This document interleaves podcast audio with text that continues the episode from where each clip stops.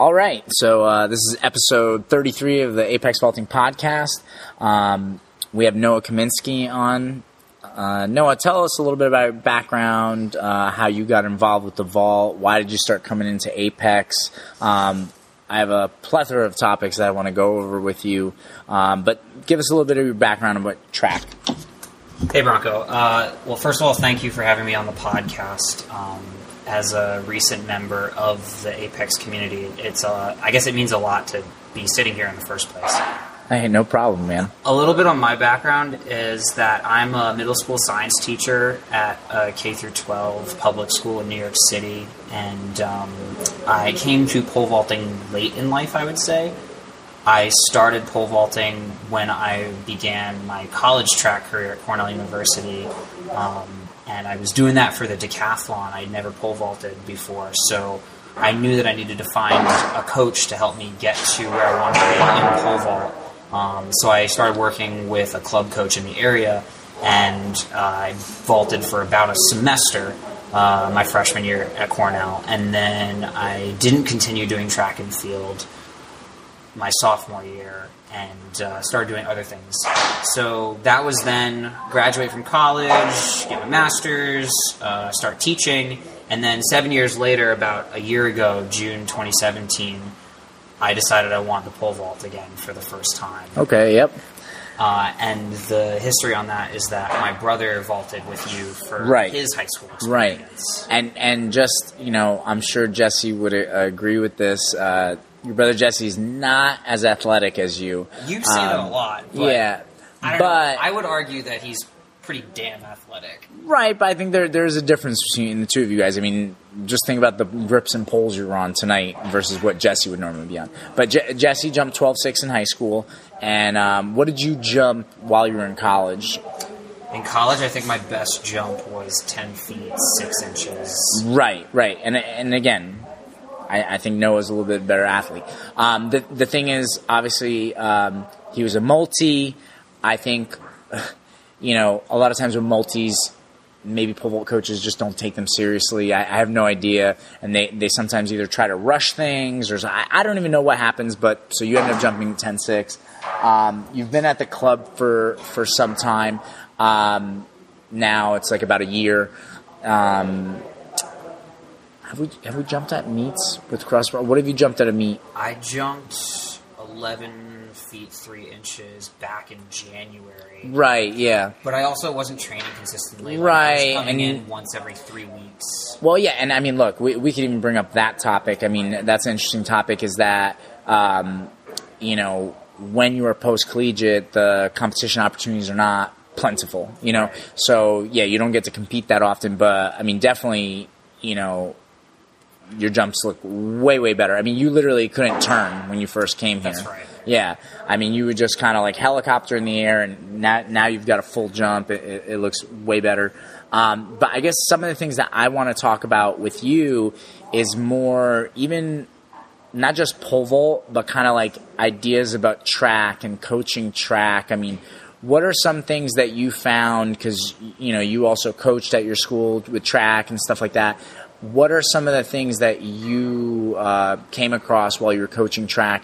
What are some strengths and weaknesses in our sport from a coaching perspective? That's what I want to talk about with you. Um, I mean, obviously we can hash out all the pole vault technique we want, but what are some things that you've noticed being a young person involved in school, being involved coaching at the high school level? What are maybe some good things about high school track? What are maybe some negatives that you see in, in track? Well, so, so I think it's really important to recognize that I may not have a, an outstanding personal record in the pole vault, but that wasn't my goal in coming to Apex in the first place. Right, I right. really wanted to come here because I wanted to learn how to coach pole vault Right. in a way that uh, I hadn't been able to previously at my high school track team, which is where I was coaching. Mm-hmm. Um, and so I feel like I've made like leaps and bounds toward becoming a better pole vault coach in this building with Sure, you yeah, yeah. and all the other coaches here and the athletes, which I've learned um, a lot from as well. Um, but to look at sort of my uh, expertise in the vault as an athlete, I don't think is a fair comparison to where I've come, where I started, and where I've where I've gone as a pole vault coach, which I feel like really proud of today. So. Um, that's kind of like why I sit in front of you right now. And Right. so my, my take on on high school track and field and like I, I hate to be maybe sounding kind of negative here for the start is like it it all just seems so backwards. Like Well- everything just seems like the priorities and the the interests of the coach versus the athlete don't match up in ways that are are like communicative. Like I just don't see the collaboration that's necessary for successful athletes to reach their performance goals in um, high school track and field environments. And I'm not just talking about my own school. Uh, I think there's lots of schools out there where there's like not necessarily the right type of communication between Well- athlete and coach. Well, right, and so let me let me bring up an, an example. You know, um, I remember on Facebook, it was maybe two months ago now. I saw someone post an article about a kid who was jumping at his high school, and it was raining. And the coach was like, "All right, you got to jump." The kid said, "You know, I don't feel comfortable." And the coach was like, "Well, if you don't jump, you're gonna get kicked off the team." And the kid was like, "Well, I'm not jumping." So the coach was like, "All right, you're off the team," and the dad ended up suing. Now, what I thought was really interesting in the comments section about this article, everybody's arguing whether or not it's safe to jump in the rain. And what I kind of said at that point, I commented, I was like, look, I think everyone's missing the point. I've seen people jump in the rain. I've seen people opt to not jump in the rain. I mean, obviously, there's vari- a spectrum of rain that we can talk about. But I said the the point that everyone is missing is that the service a coach provides is helping guide someone in acquiring skill in, in a certain sport. Right, and it's not their job to step in and say or like hold ultimatums over the athlete. Right, right. It's like, yeah, you, you, you're just supposed to be there to help the kid. If the kid doesn't want to jump in that situation, you can't make anyone do anything. And I and I said that's that's the biggest problem that I see with coaches today. And this is probably something that we can talk about across the board. And Yeah, actually, just track and yeah, and actually this Friday we we have an awesome, awesome guest. Um, we actually have an NFL football coach that's going to be on the podcast. It's going to be awesome. Super excited about it. Who is that? Um, well, Carmen's dad's going to be on, Mr. Sullivan. Okay. Um, he's he's a quarterbacks coach in the NFL. He's actually with the Denver Broncos now. So, I mean, that's the right team. My name is Branko, Denver Broncos. It just fits. Um, but um, yeah, like we're going to discuss things across the board. But it's like, look, your job as a coach, you can't really make anyone do anything. You're helping guide them. And the other thing that I kind of put out there as an idea, the only thing you can really do is create an environment where hard work is rewarded and then that can change people's lives. Because you know and again let's you know again talk about track in, in general you know um, you know obviously i think there's a, there are good coaches out there. There's good track teams out there. There's good track environments out there. But things that i see happening all too often are coaches that are forcing kids to do things instead of being there and allowing them to learn the sport, love the sport, and then see that work ethic thrive. In fact, I often feel like what's rewarded on a track team is not hard work, it's points scored or results. And so everybody's like, hey, look at Johnny. See, he jumps high or he runs fast. And that's rewarded. Meanwhile, maybe Johnny is the laziest kid on the team. And then you walk up to the kid who's not scoring points and be like, "See, Tommy, why can't you be like Johnny? Tommy, you're you're you're not working hard enough." And in fact, Tommy's really outworking Johnny. He's just not naturally talented. And that creates a work ethic that I don't think you want to have on any sports Right. team, not just a track team, but I think it's easier to see with individualized sports like track and field and swimming in particular at a high school level. Um, but you're absolutely right. I think that too often we see athletes who have this goal in mind and the coach is thinking from the beginning of the season who's going to score me the most points at my championship and who's going to get my team the most recognition? Let's focus on the athletes who are already putting out the performances that are going to get me there and let's just follow them. Like I, I, yeah i can appreciate that that Timmy and Tommy and little and little Lucy, like you know, short little girl who just came out her freshman year, are showing up and like want to learn the sport, and that's great. But you guys can just like go for a run. I'm gonna work with like Big Dan, who's already got a PR from last year, and we know he can do it again. But we're not thinking about where are these athletes going to be in two years from now, or like what's Dan going to be like if he keeps eating the crap he's eating, Right. And he's not improving, right? Well, well, right. So it's like, look, if you keep rewarding results instead of work ethic, the thing is, even that successful athlete, how much progress is he going to make? And I think that's that's a really important idea for me as a coach. Is like progress is so so important. Can we continue to make progress? Yes, of course. Right? No matter what level you're at. Sure, does progress slow down? Right? Like when a kid first starts pole vaulting, sure, that zero to nine feet, that first nine feet of progress comes real fast. Real fast, the yeah. next nine feet, probably not as fast. But the thing is, you can continually make progress. But instead of the focus being progress, it's kind of like, like you said, we're just trying to put the, the chess pieces in the right spot so we win our league title. And I understand that, but isn't the best way to a league title or a county title or a state title to develop athletes in various events, promote progress and hard work, and then you will have the depth to win those titles? I agree with you, and I also think that uh, teams that are athlete centered, where the coach actually does have that communication with the athlete and says, like, "Hey, what are your goals for the season? How can I help you get there? Right. And how can we all work together to make that happen?" You may not be playing that chess game the way you used to and looking for just the points from the beginning of the season to the end of the season. But I would argue that the culture you develop on a team like Right. that is going to lead to championships in the end anyway, and you don't even have to think about it because kids keep coming back. They come Right. back to, to practice fired up and ready to go for the next one because they know that your interest aligns with theirs. Right. So you know, and and here's the thing, right?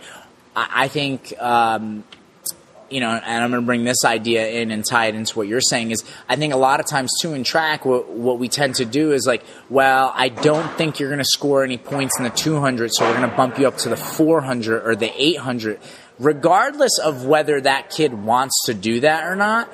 And the thing is now you're putting a kid in a position to do something they don't want to do work ethic is going to go down, right? Whereas if you keep developing talent, these kids will make those kind of choices on their own. Like if they see that they're not fast enough to be in the top five in the 200 group, they'll bump up to the 400 willingly because that's where they want to go. That's where they see they can they can continue to make progress, right? And so it's like by having this environment where everyone is trying to make progress and training groups are formed and now they push each other and there's competitiveness on your team. Well, now the biggest competition comes not from a track meet, but actual track practice. And those kids are fighting for spots, which is just going to breed this very competitive environment, which I mean, I see it at my club. I don't make anyone at Apex do anything. Like, it's funny, like, um, a dad and his daughter came in to check the club out today and you know they, they were asking me a bunch of questions and they were asking me about the weight training. And i showed them a video of sydney shannon who she's five foot one 115 pounds and she single leg squatted um, 235 pounds. Wow, and fantastic. right but the thing is like i don't make sydney do that. All i did was when she first came in and she started here i think the summer after her seventh grade she did circuits like everyone else. We taught her basic movements like how to do a push up properly, pull ups, squats, deadlifts. And she just over time in the group, because everybody pushes e- pushes each other, she worked up to that. You have a know? developmental system, Right. The fact that she came here, Sid, and Sydney's a great athlete. Um, the fact that she came here in seventh grade and did circuits also speaks to your uh, system that you Right. created, right? And I think a lot of coaches who are not familiar with weight training, first of all, if you're coach is not familiar with weight training, I don't know what you're doing in the first place. Um, but coaches who are not familiar with weight training, and especially parents who are not familiar with weight training, see it happening on a team and they go, "Oh, wait, wait, wait, wait, wait! My child's not doing that. My child, my precious child, is not going to put a big barbell on their back and squat it into oblivion and stand up afterward with their vertebrae in place. And like, that's Well, not where you start, though. Well, sure. I mean, yeah, absolutely. Like, yeah, when Sydney first started working out in here, she was not using a barbell. You know, she wasn't doing anything that was like crazy weights like that. I mean, even uh, tonight we had a girl that's going into eighth grade that when she first came in here, I mean, literally we had the bar and rubber 10 pound plates on. So she was deadlifting 65 pounds, right? Just learning how to deadlift. She has deadlifted 175 pounds now and she weighs probably 105 but she does it safely with right form correct because she practices well, that well that but that's the thing so it's like you can't you just like what i'm saying is like you can't just bump a 200 guy up to the 400 or just bump a 200 guy up to the 800 because he's he or she is too slow you can't just throw weights at kids and i i think the problem is like you know, people are taking athletes who are kind of like naturally already talented in certain areas and just throwing them at things. Like, I mean, I'm sorry, but how many times have you heard stories about a kid high jumping and they never had a high jump practice? And their first meet, like a boy will jump 6'2, 6'4, or a girl will jump 5'4 or something like that. And it's like everybody's like super impressed and proud, but it's like, one, nobody. is that repeatable Well, not even forget about repeatable. What are we so happy about? Yes, we have a good, talented athlete. What will you do going forward? You know, how, how do we get that Exactly. to continue with the progress? You if know, you don't have that system in place, the expectation that they're going to continue doing that after that like freak awesome performance is pretty slim because you haven't been training it in the first Yeah, place. And yeah. imagine what's going through that athlete's head. Okay, you're a boy that clears six two in the high jump. Hey, that was really fun. I want to keep doing this. Or wow, I got through it. I've never done this before. I wonder what my coach is thinking about how we do this. How come I've never done it before in the first place? Well, right, and and here's the thing too. If you're not really teaching the kids, like I can't tell you how many high school kids that I run into that they don't even know their PRs. That's ridiculous. You How's know, but I yeah okay to me and you it's impossible. But like think about it, like more often than not, the kid will know whether they won the dual meet or they won this meet or they won that meet, but they might not even know the times because when you're not going through proper training, they don't even know the value of those results. You know, all they know is like I scored points for my team. They can't even like have an idea of like is that good like think about it for uh, me and you we recognize the fact that an uncoached boy who high jumps 6264 shows great potential but does that kid even realize how good that is all he knows is he won the dual meet and everybody was happy I think that's my biggest problem with coaching in general right now is that too often I see coaches not educating their athletes, right? In addition Right. to teaching technique, teaching fitness, right? Building skills over time, we're not teaching a context. We're not giving athletes standards or saying like, "Hey, that was a great day today. You ran uh, the 400 in 59 for the first time." If you're like a stud girl on Right, the high right, school right, team, but how does that stack up? Like, how do you match up on a national scale? How do you match up on a state scale? Like, where are the best girls right now? And do your measures of performance in practice, like in the weight room, um, or in Do they like, match up? Yeah. jumps, like do those match up? Because if you're a girl that can run 59 in the 400, you've got some speed, right? You should be able to do. Um, I don't know. What, what would be a good deadlift for someone who can run the 400 in 59 seconds? If you're a I mean, I, I would imagine that if you're a 59 girl, you know, and let's say size wise, like let's say the girl is like 5'8, 140 pounds, 130 pounds. I mean, even untrained, like the first day, I feel like 135, 155 pounds should be rather easy for that yeah, that I, athlete. I was going to push the numbers. Yeah, I say, like, but I mean, maybe. look, I think you know this year, and again, like I just feel like you know the numbers. Like the longer I do this, the the more I expect. Because I was actually at a wedding this past weekend. Lauren Riley, she was one of my first athletes. She jumped 12 nine and a half. She was five foot three at the time. You know, it's like that was a really big jump, and you know, she weighed 130 pounds and she single leg squatted 185. We thought that was phenomenal. And then this year, like I said, Sydney Shannon, who weighs 115, 120 pounds, she deadlift, uh, single leg squatted 235. Now She's jumping what on the 11. 11. She jumps 11. That's her PR. And so, na- and then, um, you know, and, and again, I, I think, you know, there you might be like, well, Lauren jumped higher, but Lauren was a little bit taller. Lauren was also naturally faster than Sydney. She was way more explosive. Um, so it's like, you know, it's not all even. But that, I think that means that Lauren could have pushed the numbers even more. I mean, I have a girl right now that's five foot two, 115 pounds, Amanda Katz. She's deadlifted 305. I think she could do more. Um, plus, like, I mean, even just off of other things that I've heard, I know uh, Ryan Flaherty, he's a, a strength and conditioning coach in the Boston area. He has Olympic sprinter females who are trap bar deadlifting over 500 pounds and they weigh 150.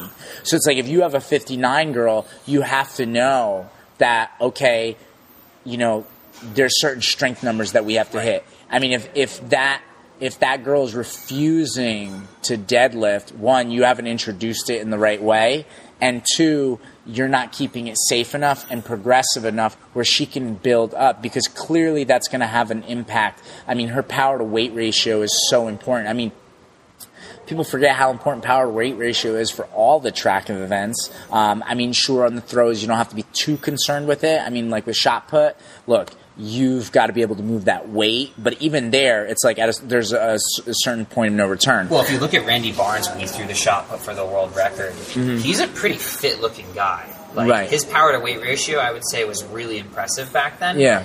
And even the best shot putters today, um, like like Valerie Adams from New Zealand, Mm-hmm. um, who constantly had um, big throws over the last decade.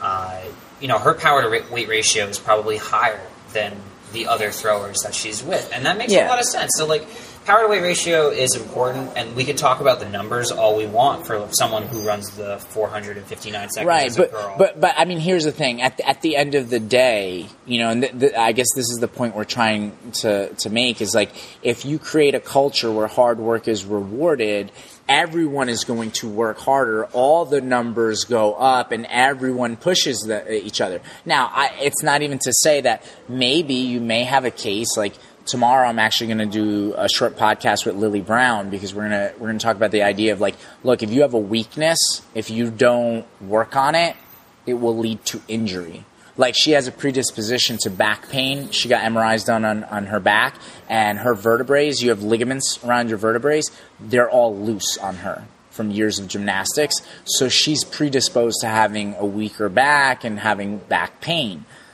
If we didn't do all the things that we did to strengthen her back, not only would have her you know back hurt, she probably wouldn't have been able to continue pole vaulting. So yeah, Lily doesn't really deadlift, you know, but we find other things for her to do to strengthen her back. So you obviously have to indi- individualize things, but the thing is when you reward hard work and when you allow the kids to do the things that they want to do. Like I don't have to make anyone deadlift.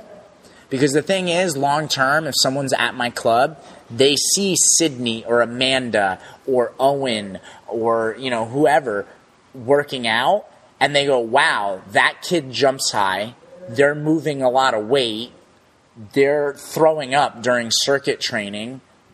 I guess if I want to jump that high, I have to do that. But what they're not seeing is the fact that those athletes have been here for a while. They've been working hard. Sure. And so it's important to ask the question. It's like, hey, Branko, why is Owen really good at jumping? Why is Amanda really good at jumping? Why does why does Blythe keep coming back to this club?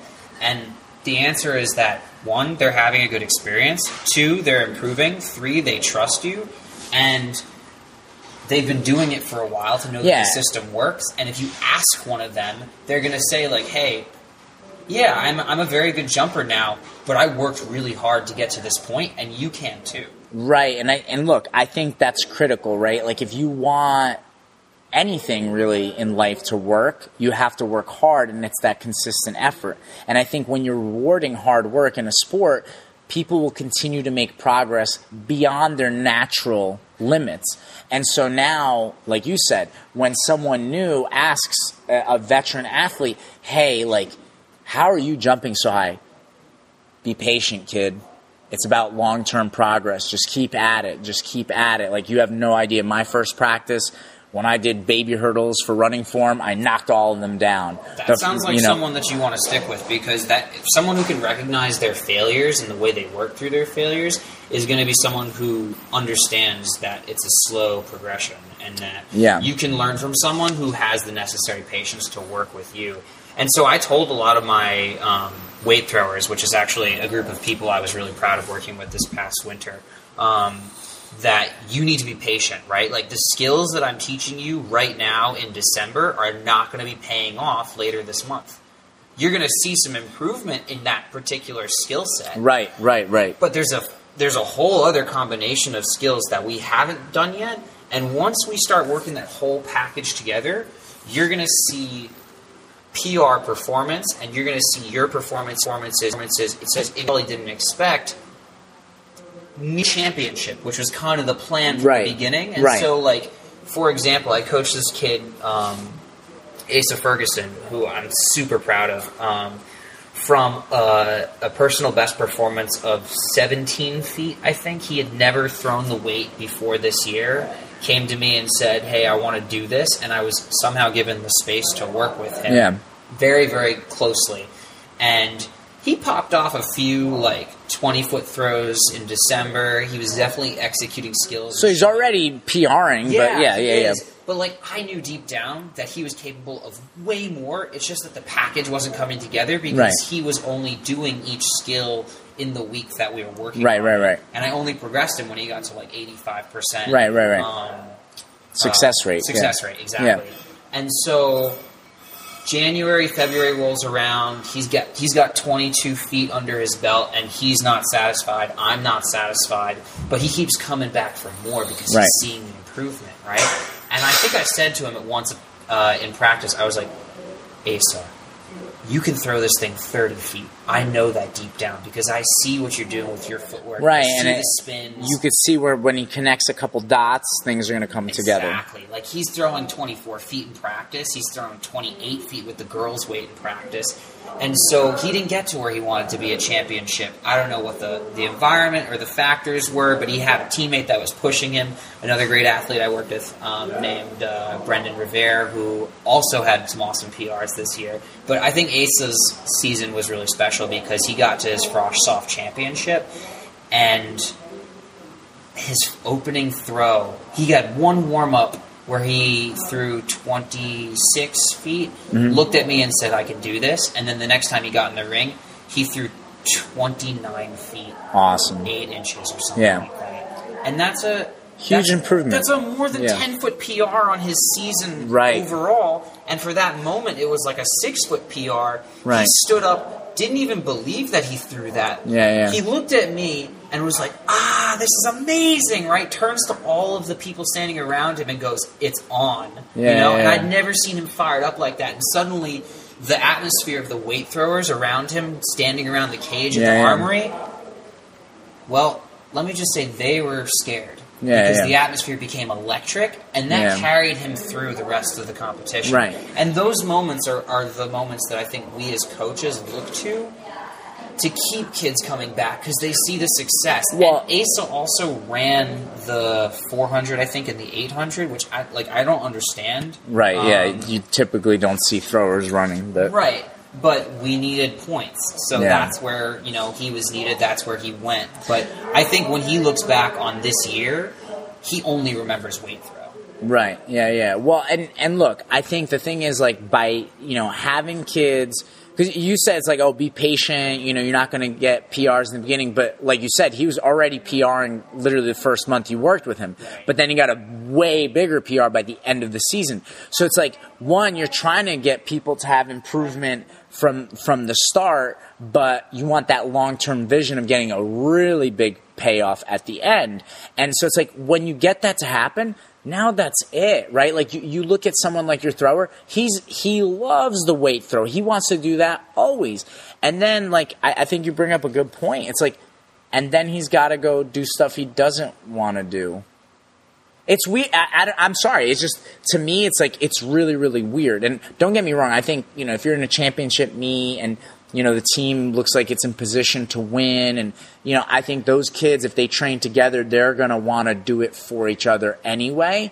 Um, But like when you force kids to have to do things they don't want to do, like I feel like I see that in the pole vault all the time. It's like here's a kid that you probably ignored for the first two, three years of his high school career. You threw him to the pole vault because couldn't score you points anywhere else, and now the kid loves the sport, and maybe by senior year becomes a really, really good athlete. And now they got to do events that they don't want to do, and that that's like that's really weird to me. It's like you haven't even developed that rapport or relationship with the kid. I mean, you know, in you, your opinion, how many kids do you think are kind of left on the wayside on teams? You know what I mean? It's like I feel like there's a lot of kids that are ignored. You know? Yeah, I mean, we had an injured and reserved crew that would do a variety of activities when they clearly could not be on the track. And now I could give my opinion about why they'd not be on the track, but that's a whole other story. Yeah. Um, as the throws coach on my team uh, for the last three years, I often got the kids who were not running on the track uh, because mm-hmm. they were injured. And it was like, hey, this kid can't do this. They're still on the team. Just have them throw because it's explosive, it'll keep them strong, and it's something for them to do. Wait a second. Yes, it is something to do, but do they want to do it?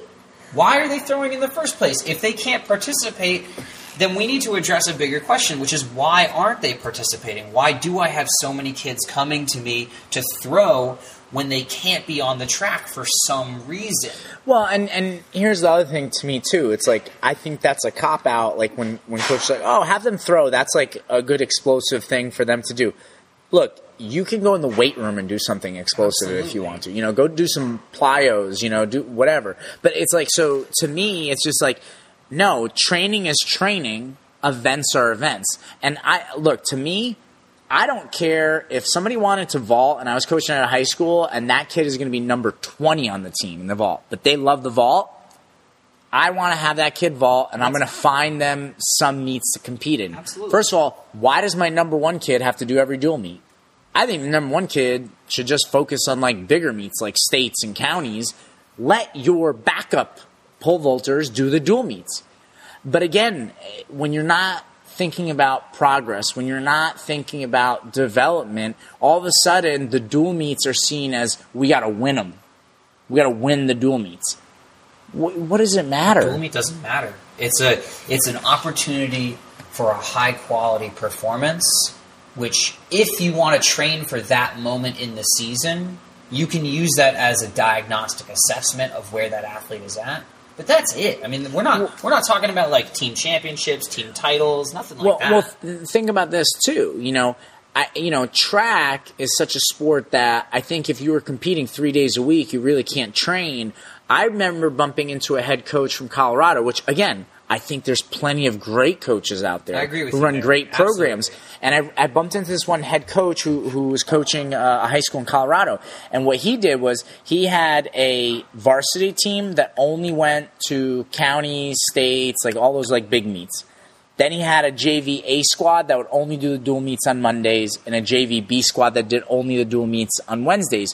So everyone got at least one meet a week, and you know, they were able to compete at the level that they were meant to compete. Plus, they also you know? get his attention in a way that right. makes sense. Like, and you're showing up with 40 people, one coach. Right, and you have a full week of training for everybody. Right. Because with one meet a week, you can you can have everyone train the rest of the week.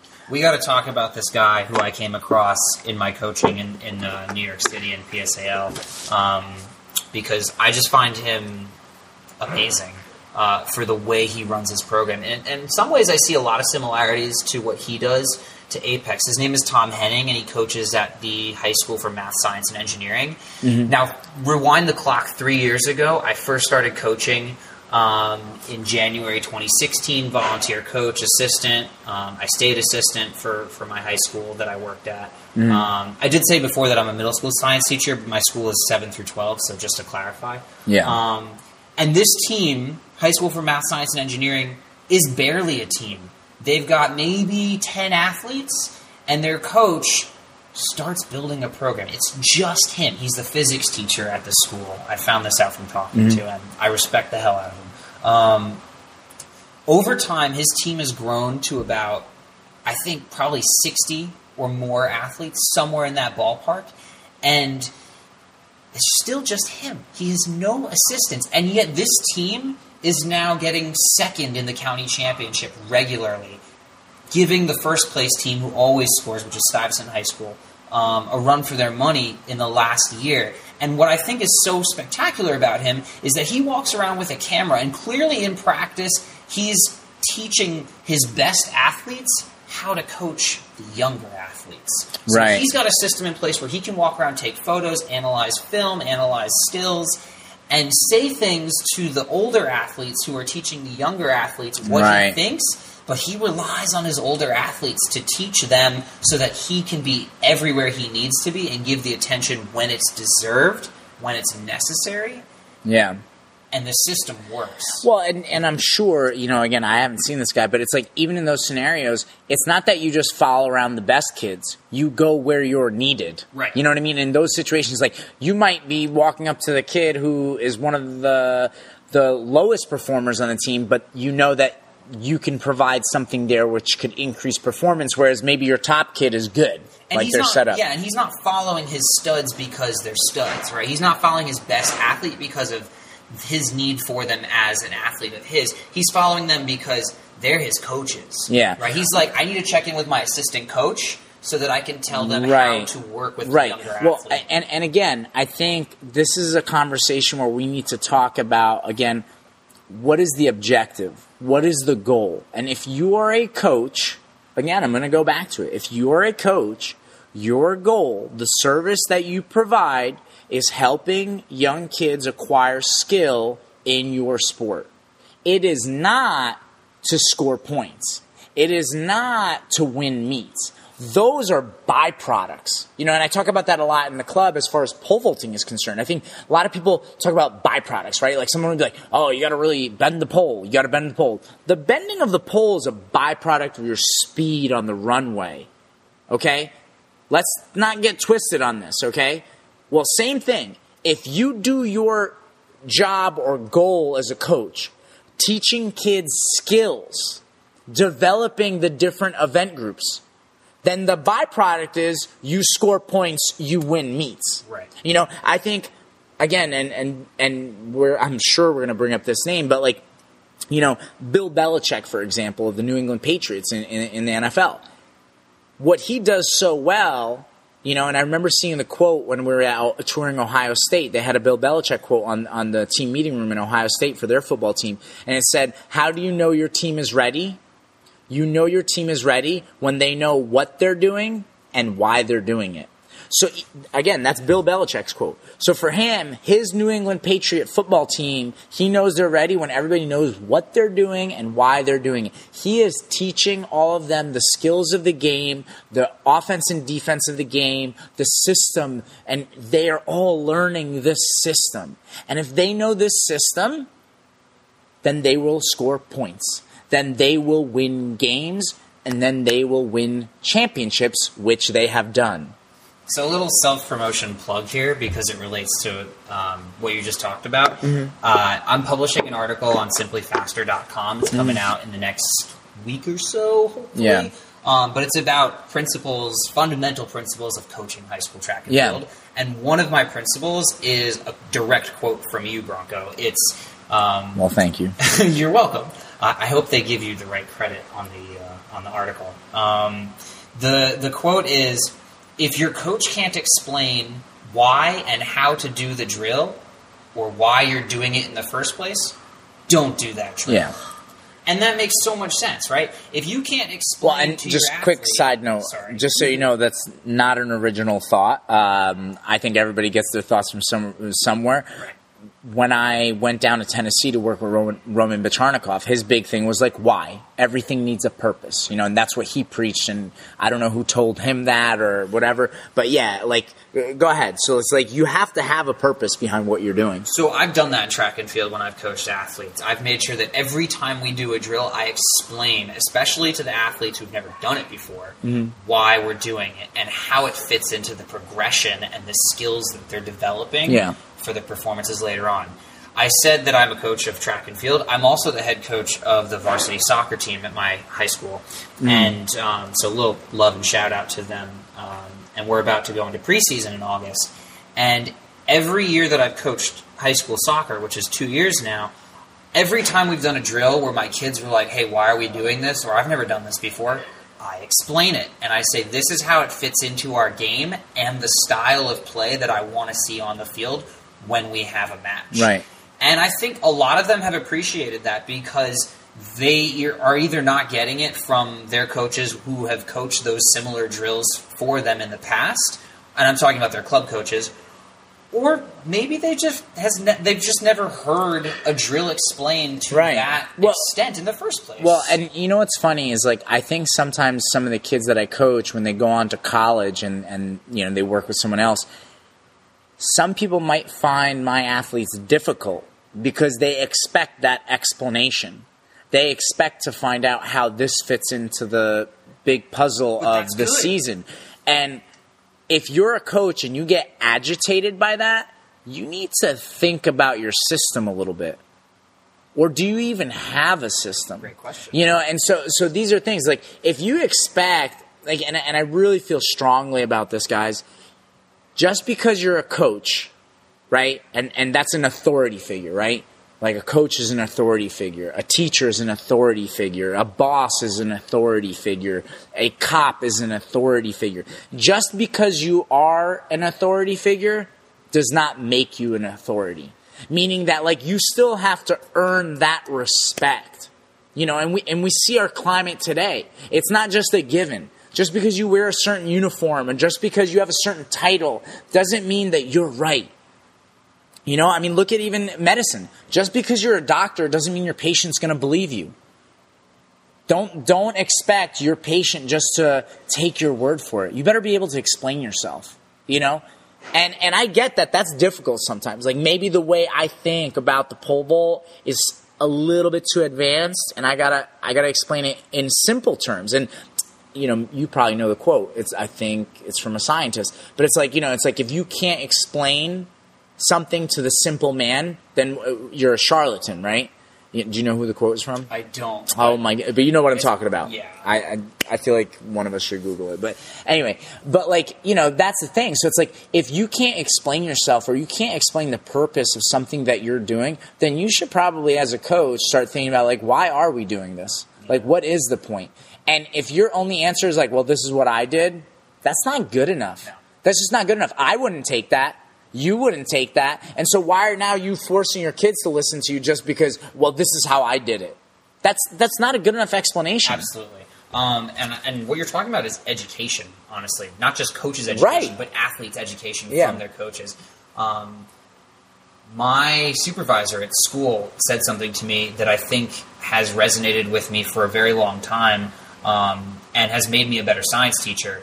And that is, too often, teachers do things in the classroom because teachers, their own teachers, Yeah. did that with them when Right. they were students, and that's not like you were just saying. That's not a good enough reason Right. to justify whatever the activity, Right. the task, or the drill is.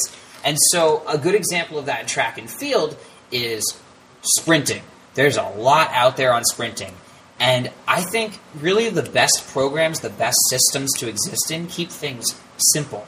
So I was doing a lot of research over the past year and a half to improve my knowledge of sprinting because it fits into every sport. Right. Practically every sport requires you to Right. run. Maybe not swimming, but the the ability to run is something that is not as well coached as it could be. Right. I mean, I, I saw, I saw, I listened to a podcast with uh, Ryan Flaherty, who's a, a strength and conditioning guy. I mentioned him earlier. He has the sp- Olympic sprinter He's females. Nike, right? He's I Nike, don't. I don't know. I don't want to, you know. Yeah. Make a mistake, but he's the one that had you know the the Olympic sprinters uh, females who weigh 150 pounds deadlifting trap bar deadlifting 500 pounds. He talked about it. It's like look, like every sport except except for swimming sports, right? And then he goes, look, if you're going to teach water polo, what's the first thing you would teach? How to swim. Yeah. Every sport involves running, and it's like no one teaches running. Like you have you have to teach it. It is not inherently known. I You know, it's not soccer. natural. If you want to get to the ball faster than someone else, you got to know how to run, right? Right. You also got to know how to stop, Right. But those are things that are not as well coached in our sport. So back to track and field, um, I was training my throwers to be good throwers, but you know, you need to sprint. You need Right. to be able to use all of your limbs and be coordinated. Um, so I also taught my throwers how to sprint. At the beginning of the season, I kept saying to them, "Our focus is acceleration. I want to see how fast you can go from zero to 60 miles per hour." Right. It'd be amazing if they could do that. Yeah. I, I was about to say, like, wow, you got some fast No, players. zero to sixty, right? How do you get from zero to sixty? That's acceleration. And then how do you maintain that? That's top speed. How do you stay at sixty miles per hour for a, a long duration of time?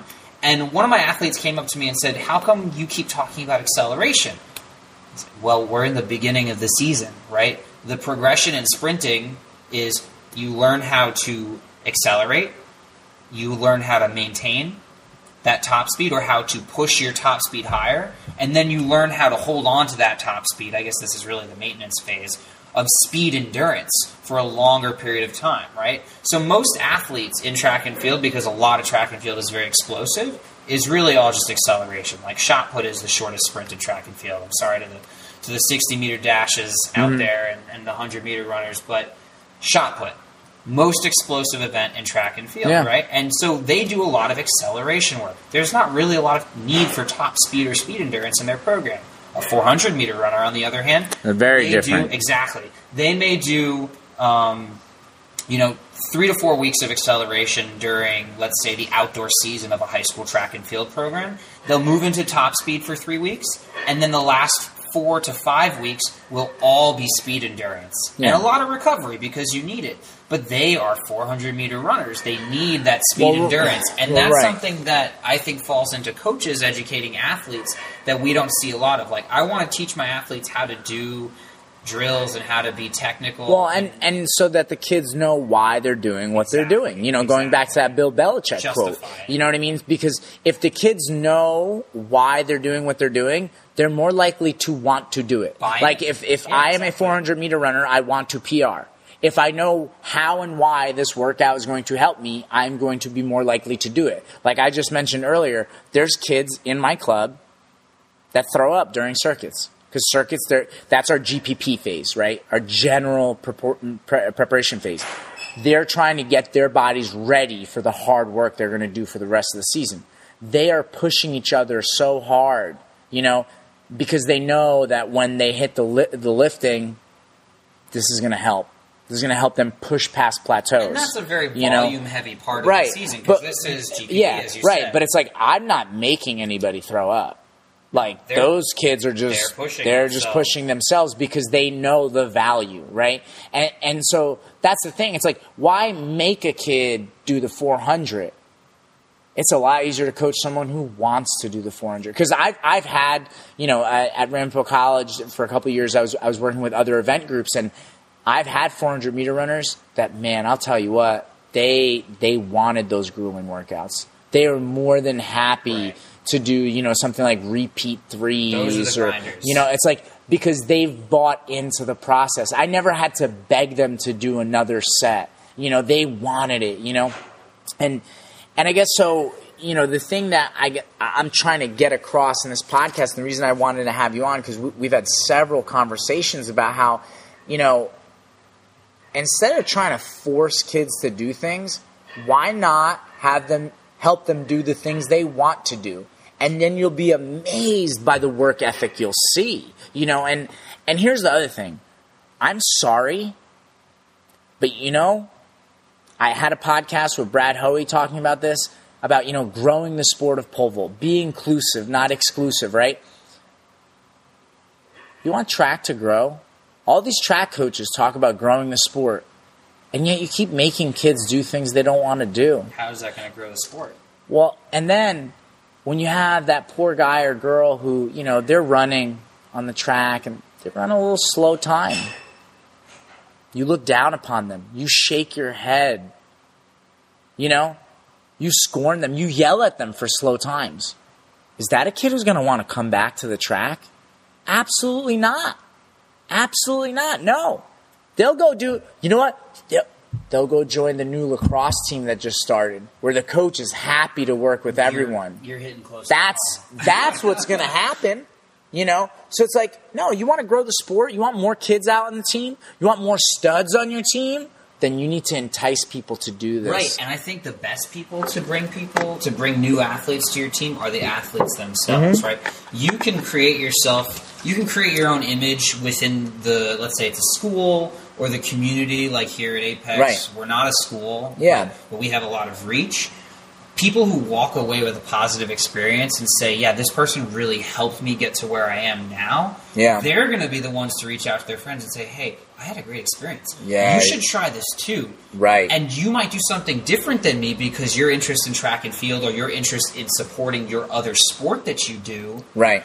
make an event in particular different th- or an event that works for you different than mine but this guy can teach you something or this woman can teach Right. you something and you should come out and give it a try Right. and and those athletes that recruit other athletes are the athletes who grow the sport for us Yeah. coaches Well, well, look, and and I'll use Apex as an example. I can't tell you how many kids come to this club where, you know, they're not maybe they're maybe not going to jump in college or they're maybe not going to win the state title, but they love the sense of community here and they love being a part of it. You know, one, they feel like they're continuing to make progress regardless of what their PR is, you know, because they get how the skills and drills and exercises and workouts are all working together to move that PR. They see all those little baby steps, those baby goals, you know, and they're putting it all together and they love the sense of community and they love the positive uh, uh, vibes, you know.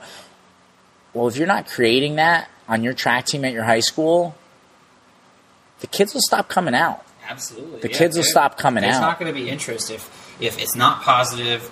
There's no improvement being shown, and if you're if you're not making sure that they walk away happy and healthy, honestly, I don't know what you're doing Yeah. because that's really what track and field should be because of the place that we've gotten to as a larger global community at this point. Um, this is the to me this is the coolest sport out there. There's nothing better than track and field in terms of a sport because it's so raw, because it's really a measure of your true athleticism, and there's nothing that can like get in the way of the numbers. The numbers say everything, right? Yeah. And so for this sport to exist where it's at right now is kind of saddening to me because I think people don't place enough value on the the core needs of other sports existing within track and field, right? We should be the sport that sends people to other sports and say like, "Hey, track and field really did this well for me. I'm going to try this new sport. If it doesn't work out, I'm coming back to track and field because track and field is something I was already successful in. I had a great positive experience. Or track and field is the sport that continues to be done for the rest of someone's life, right? Like Right. we have so many people out in in cities across this country and the world that are running 5Ks and 10Ks and family fun runs, and that's great, but that's not that's not track and field. That's cross country. Right. Don't kid yourself, right? Right. That's cross country. Right. Right. The fastest man is an exciting thing. Yeah. The fastest woman, that's an exciting event, right? And as much global reach as that has, there are other great events in this sport that just don't get that reach, which I think deserve that reach. Like pole Yeah. vault is really the most demanding sport in track and field, I think is what people call it. yeah. Triple jump is maybe the most technical, although you could argue other ways. Yeah. The 400 is probably the hardest event Yeah. in track and field. There's all these sport. There's all these events out there that deserve so much more elevation than they're receiving currently. Well, I look. I think you know, and and I don't want to go too deep into this rabbit hole because we can go another hour. But um, I think kind of goes back to what we're discussing at the high school level. When you do have coaches out there who don't explain the events, teach the events, they don't tell kids the how and why of what they're doing. There's lack of knowledge. You know, it's like I always feel like when I watch a track meet, I really see a bigger story as I watch the events and I see where someone may have made a mistake and where someone capitalized on a mistake and you know, I think what makes watching some other professional sports so interesting is like you could play armchair quarterback, you know, like, oh man, LeBron should have done this, you know, or Tom Brady should have done that. And, And you know, that happening in track and field? in That's the track and field, we don't have that conversation because literally the only thing that's discussed after a race or an event is like, all right, well, Sally won. Sally, how'd you feel after you won? That's boring. I, I, you know what I mean? But no one's talking about the fact that teams win championships by like centimeters, by hundredths of a second. Well, you sure, know? but but the story behind that is even bigger. But look, again, uh, you know, let's kind of wrap this up because it is getting late. Um, and this has been a great podcast. But I, I think the thing that you know I'm hearing from you, and I think the thing that we're just both trying to convey is, look, if you're coaching at the high school level, you provide a service for your athletes. You are trying to help them acquire skill, you know, and your goal has to be helping those kids, not scoring points, not winning meets. You know, because if, if that's your only goal, that's really selfish as a coach. And if you're a coach, you're not supposed to be selfish. You're supposed to be doing things for those athletes and help grooming them. Right. You know? I always looked at my coaching at, at my high school as a privilege. Like, Right. When the day is over at three o'clock and I walk downstairs to gather my little throwers and pole vaulters crew, which was a small one, but Yeah. a good one, a very good one. It was a privilege for me to work with them, and Right. I never took that for granted because I was helping them reach their goals. They were not helping me reach mine. Well, I mean, and and here's an idea to think about too. You know, I I can't tell you how it upsets me when I see coaches that, ah, man, this kid wants to ask another question.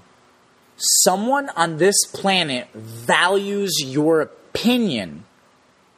What what is better than that? You know what I mean? Like for me, it's like I I wish I could answer more questions. You know, and look, our social media presence right now at Apex isn't anything crazy. We have 1,400 followers on Instagram. It's nothing insane. But it's like, I get DMs every couple days from people all over the country. I'm always, I'm trying to get back to everybody as quickly as possible because I want to answer people's questions, you know? I want to help as many people as possible. If you are sick of the kid on your team who keeps asking you questions, that's a problem. Maybe you shouldn't be coaching.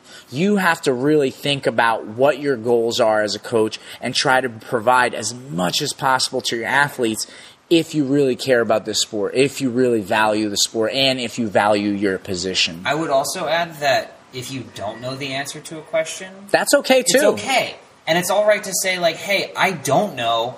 I'm going to look into this for you and get back to you Yeah. so that we can arrive at some understanding together. Because I think the kid will appreciate that just Yeah. as much as you being able to answer their question in the first place. Absolutely. And I've said that a lot. Yeah. I feel like in my coaching, kids have come to me and be like, hey, why do we do this?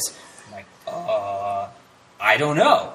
Yeah. But I do know someone who does. Yeah. Let me go talk to them. And most of the time, it ended up being you, Branko. well, but but you know what? But that's that's part of growing as as uh, uh, as anything, right? Like I don't care if you're a coach or whatever. You have to always be looking out more knowledge, trying to find mentors. Sometimes you know you're lucky enough to have a mentor that you can meet. Like I was very lucky to work with Mike Lorick, very lucky to work with Roman Bicharnikov. But hey, guys.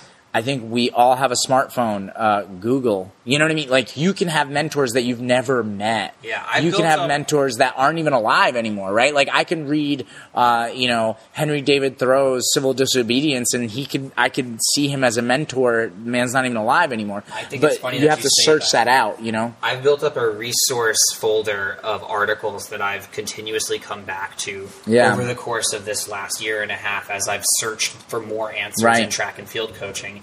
And there's a few names that stick out to me in particular when I was talking about acceleration, uh, top speed, and speed endurance. Um, John Brumman Smith is a Mm-hmm. guy. He's a coach out in. Actually, I don't want to say because I feel like I'm going to get it wrong.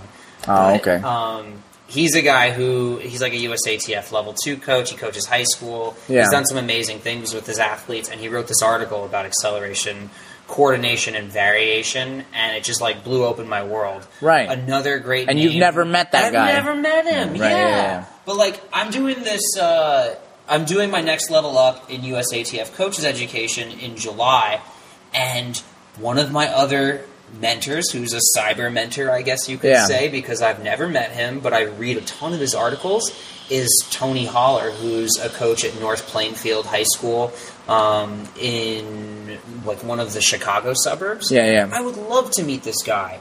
My Yeah. my level two training is in Indiana, and it's not a far drive. Now, I didn't send an email. I could have, but you know, these are people who you can look to, and they're online. They're writing things. Yeah, you know? yeah. And look, I would also tell people don't be afraid to reach out. I mean, I can't tell you. I think more often than not, when I've you know reached out to someone, they're more than happy to help. You I know, should do it. I should reach out. Yeah, I'm certainly always happy to help anybody. And so, look, we're gonna wrap this up now. Again, Noah, thank you. You know, for being on the podcast. I think this was great to hear someone's experience as a young coach at the high school level and things that we're seeing and mistakes. Uh, you know, that maybe are being made and how to rectify those mistakes. You know, how do you correct that? Look, always the kid comes first. You know, the athlete comes first. How can you help that kid and continue to try to build up your knowledge and experience? You know, Thanks for having me, Branko. hey, no problem. And uh, your article is going to be on Simplyfaster.com. blog. simply simplyfaster.com their blog um, also you know if you ever want to check out apex we're on instagram at the real apex vaulting we're also on facebook at apex vaulting um, twitter apex vaulting and then we also have apex vaulting snapchat now I'm trying to improve Um, my content. yeah, as yeah, well yeah, by yeah, your yeah. recommendation. yeah so um, you know just feel free and if you guys ever have any questions always feel free to contact us uh, we'll see you next time